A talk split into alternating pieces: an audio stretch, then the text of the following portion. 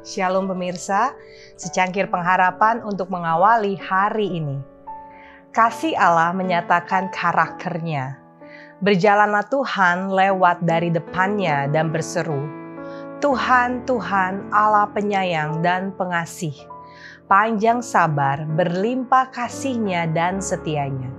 Keluaran 34 ayat 6 adalah kesempatan kita untuk menjangkau lebih tinggi dan makin tinggi lagi demi penyataan tabiat Allah yang lebih jelas.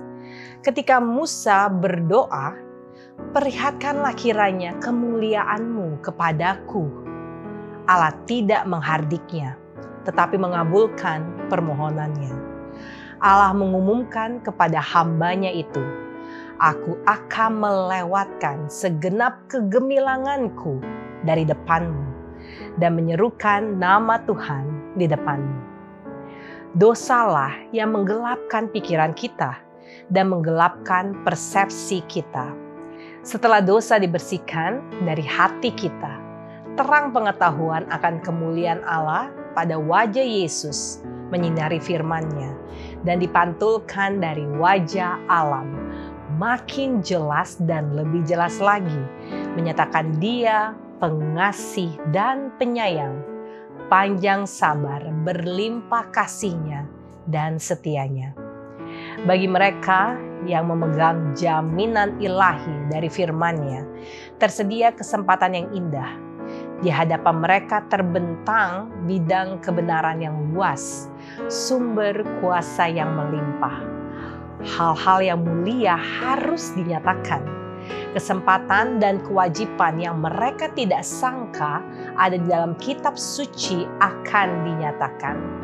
Semua yang berjalan di jalan penurutan dengan rendah hati, memenuhi maksudnya, akan mengetahui lebih banyak tentang jawaban Allah yang bijaksana biarlah pelajar itu mengambil kitab suci sebagai penuntunnya dan berdiri teguh demi prinsip agar dia dapat bercita-cita untuk mencapai suatu taraf. Semua filsafat dasar manusia membingungkan dan memalukan apabila Allah tidak diakui sebagai segalanya.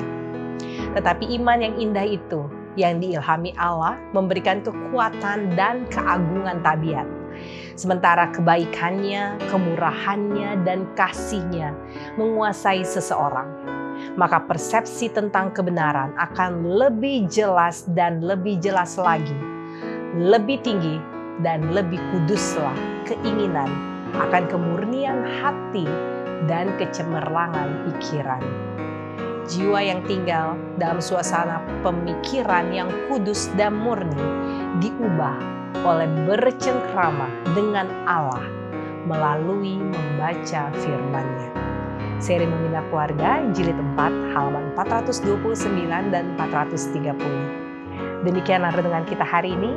Salam mulai harimu dengan secangkir pengharapan.